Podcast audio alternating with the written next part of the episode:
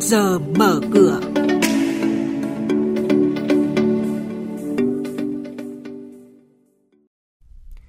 Thưa quý vị và các bạn, chuyên mục trước giờ mở cửa có những nội dung đáng chú ý sau. Lãi suất đầu vào đang tăng mạnh hơn lãi suất đầu ra. 8 tháng qua, các doanh nghiệp vẫn gặp nhiều khó khăn. Thị trường chứng khoán có phiên giao dịch giảm điểm mạnh trên nhiều nhóm ngành. Và sau đây sẽ là thông tin chi tiết.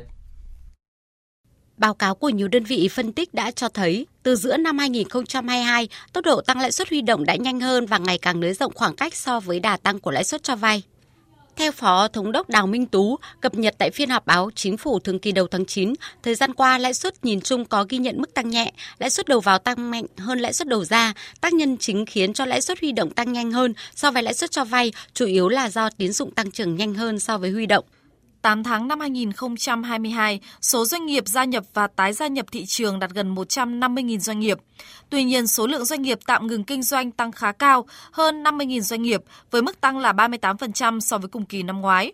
Điều này có thể một phần do hệ quả của dịch bệnh COVID-19 kéo dài, các doanh nghiệp không còn khả năng duy trì cạnh tranh, có thể do chính sự yếu kém trong nội tại quản trị của doanh nghiệp. Bà Hà Thu Thanh, Chủ tịch Hội đồng thành viên Công ty Tư vấn và Kiểm toán Deloitte Việt Nam cho biết. Các hoạt động về thiếu vốn lưu động liên quan đến những chi trả tối thiểu về tiền trả nợ, lãi vay ngân hàng cũng như là các khoản để chi phí để vận hành hoạt động kinh doanh vẫn đang ở mức độ thấp. Thứ hai là chi phí đầu vào của doanh nghiệp thì tăng cao, cùng với đó thì lợi nhuận nó giảm do số lượng của các đơn hàng sụt giảm.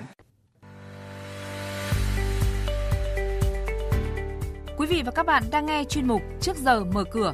Thông tin kinh tế vĩ mô, diễn biến thị trường chứng khoán, hoạt động doanh nghiệp niêm yết. Trao đổi nhận định của các chuyên gia với góc nhìn chuyên sâu, cơ hội đầu tư trên thị trường chứng khoán được cập nhật nhanh trong Trước giờ mở cửa. Sau đây là thông tin một số doanh nghiệp niêm yết.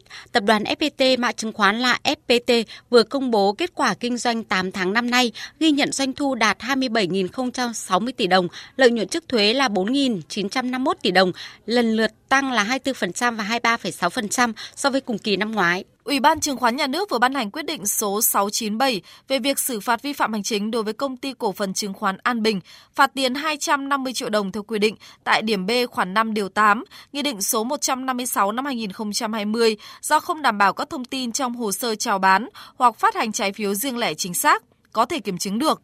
Công ty Cổ phần Chứng khoán An Bình là tổ chức tư vấn cho Công ty Cổ phần Đầu tư và Dịch vụ Khách sạn Soleil thực hiện đợt chào bán trái phiếu riêng lẻ, mã trái phiếu là SOLCH2123001 trị giá 800 tỷ đồng. Công ty Cổ phần Đầu tư 577, mã chứng khoán là NBB, thông qua kế hoạch tổ chức Đại hội Cổ đông bất thường năm 2022 để thông qua kế hoạch chào bán cổ phiếu tăng vốn. Ngày 5 tháng 10, 577 sẽ chốt danh sách cổ đông tham dự Đại hội đồng Cổ đông bất thường. Thời gian dự kiến là ngày 29 tháng 10 đến ngày 10 tháng 11. Công ty cho biết dự kiến sẽ trình cổ đông thông qua phương án phát hành chào bán cổ phiếu cho cổ đông hiện hữu. Chuyển sang tin diễn biến giao dịch trên thị trường chứng khoán. Phiên giao dịch hôm qua, thị trường chứng khoán khởi đầu tuần mới bằng một phiên giao dịch đầy biến động. Tâm lý tiêu cực trong phiên cuối tuần trước dường như vẫn chưa được giải tỏa, khiến VN Index đỏ lửa ngay đầu phiên. Cuối phiên, đà giảm phần nào thu hẹp, song số mã giảm là 768, gần gấp 4 lần so với mã tăng điểm. Thị trường rung lắc mạnh, kéo thanh khoản trên sàn TP.HCM cũng tăng lên trên vượt 16.500 tỷ đồng. Áp lực bán mạnh từ nhóm VN30 trong phiên hôm qua là một nguyên nhân khiến thị trường giảm mạnh. Trong 27 trên 30 mã giảm điểm, có đến 23 mã giảm sâu dưới 2%. Đóng cửa, VN Index giảm 28,6 điểm, còn 1.205,43 điểm. HN Index giảm 8,63 điểm, còn 264 điểm. Đây cũng là mức khởi động thị trường chứng khoán sáng nay.